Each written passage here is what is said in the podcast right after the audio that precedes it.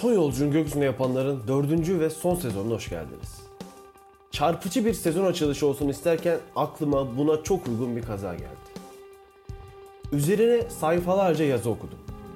Olay yerinden bir sürü video izledim. Ve bu kazayı araştırırken nükleer reaktörler ve toryum üzerine ortamlardan atılacak kadar da bir bilgim oluştu. 6 bilim insanımız ile birlikte toplam 57 vatandaşımızın hayatını kaybetmesiyle sonuçlanan 30 Kasım 2007 Isparta kazası bu bölümümüzün konusu. Bu kazaya her açıdan bakacağız. Ve doğrunun bir gün elbet ortaya çıkacağını bilerek kesin doğruların ortaya çıkacağı günü burada bekliyor olacak podcast. Atlas Jet Hava Yolları'nın World Focus Hava Yolları'ndan kiraladığı bir McDonnell Douglas MD-83 tipi uçak rutin bir İstanbul-Isparta seferi düzenleyecekti. Uçağın sicili de hiç de alışılmış değildi. Çünkü kazanın gerçekleştiği gün itibariyle 966 kişinin ölümüne ve 22 farklı kazaya karışmıştı. Bu sayılar günümüzde de artmış durumda haliyle. Sonuncusu 2015'te olmak üzere 26 farklı kazaya karışmış ve binin üzerinde insanın canına mal olmuş durumda McDonnell Douglas MD-83. Atatürk Havalimanı'ndan kalkan uçak beklenildiği gibi 35 dakika sonra iniş için Isparta Kule ile iletişime geçmişti. İniş izni ile ilgili konuştuktan sonra 10 dakika boyunca uçaktan haber alamayan kontrolörler bir aksilik olduğunu anlamıştı. Saat 01.36 civarında zifiri karanlıkta uçak Isparta Havalimanı'ndan 18 km uzaklıkta bulunan Türbetepe'ye çakılmıştı. Haberin önce tüm Türkiye'de daha sonra tüm dünyada yayılmasının ardından çalışmalar başlatılmış. Tartışmaların on, onlarca yıl süreceği ve işin bu kadar karmaşık bir hal alacağını bilmeden herkes kazada yaşamını yitirenlere üzülüyordu. Daha önce karıştığı kazaları ile Isparta Havalimanı hali hazırda eleştirilen bir hava meydanıydı. İki tepenin arasında bulunan ve uçaktaki herhangi bir teknik arıza sonucunda inmenin çok zor olacağı da bilinen şeyler arasındaydı. Uçağın kiralandığı şirketten seferin kabin ekibi ve pilotları da kiralanmıştı. O gün uçağı uçuran iki pilot daha önce hiç Isparta'ya iniş yapmamıştı. Yapılan teknik incelemelerde uçağın yer ikaz sistemi de arızalı çıkmış ve olası bir yere yaklaşmada pilotları uyaramayacak durumdaydı.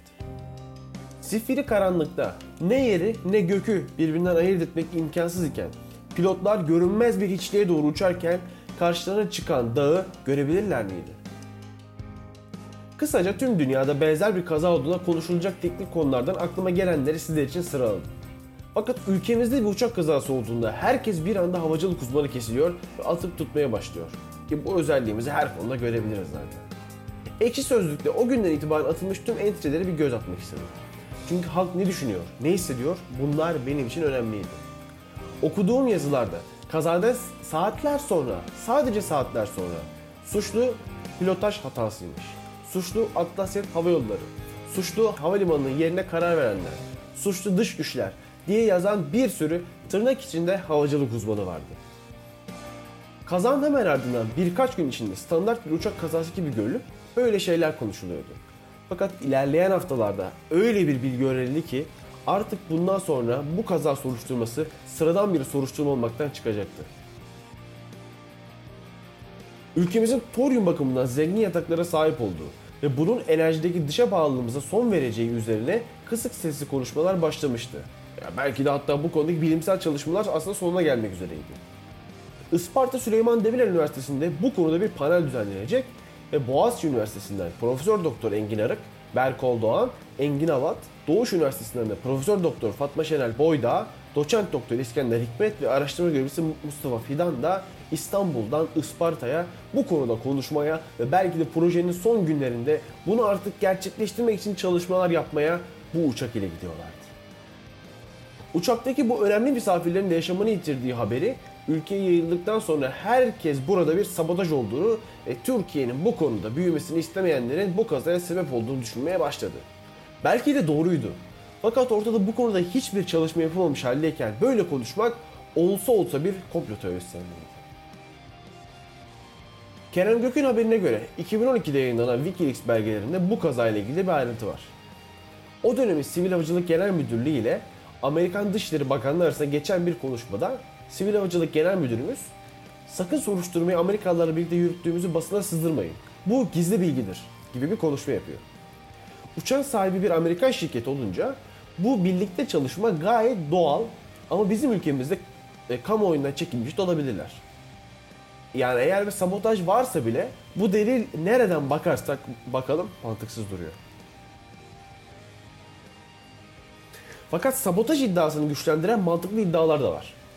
Profesör Doktor Engin Arık'a ait bir laptop enkazda bulunamadı.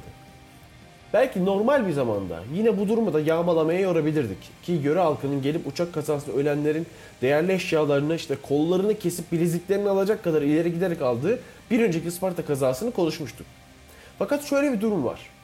Engin hocamızın eşi Metin Arık'a göre enkazdan çıkan her madde tek tek kayıtlara geçirilmiş ve o laptoptan başka bir kayıp eşya bildirimi gerçekleşmemiş. Belki de sadece kendisinin ve çalışma arkadaşlarının laptoplarında bulunabileceği bir bilgi tüm çalışma arkadaşlarının da ölümüyle sonsuza uğurlanmış ya da birileri tarafından ele geçirilmiş olabilir miydi? Bu laptop neredeydi? Bu kaza sonrası projenin tamamen rafa kaldırılması ve iptal edilmesi de sabotaj kaynaklı olduğu iddialarını güçlendirmiyor mu? Devrim arabalarını hepimiz hatırlarız. Yürüyen, gayet orijinal ve gurur duyulacak bir araba yapmışken araca benzin konulmamasını bahane ederek üretimden vazgeçenler yine bizler değil miydik? Tabi tırnak içinde dış güçlerin araba yapmamıza izin vermemesi de olabilir. Yine uçak fabrikası grup seri üretime geçmişken dönemin başbakanı tarafından bir anda kapatılan uçak fabrikaları da bizlerin değil miydi? Belki de gerçekten birileri bunun gerçekleşmesini istememiş ve çözümü de bu bilim insanlarını öldürmekte bulmuş olabilir. Belki de yalnızca bir kazaydı ve bu tüm bu saçmalıkların mantıklı bir açıklaması vardı. Fakat bunların hiçbirini bilmiyoruz. Gerçeklerin açığa çıkacağı günler hatırına yaşayalım. Umarım bir gün. Bu bölümü de kazada hayatını kaybeden 57 vatandaşımıza adayalım. Son yolcu gökyüzüne yapanların bir sonraki bölümünde görüşmek üzere.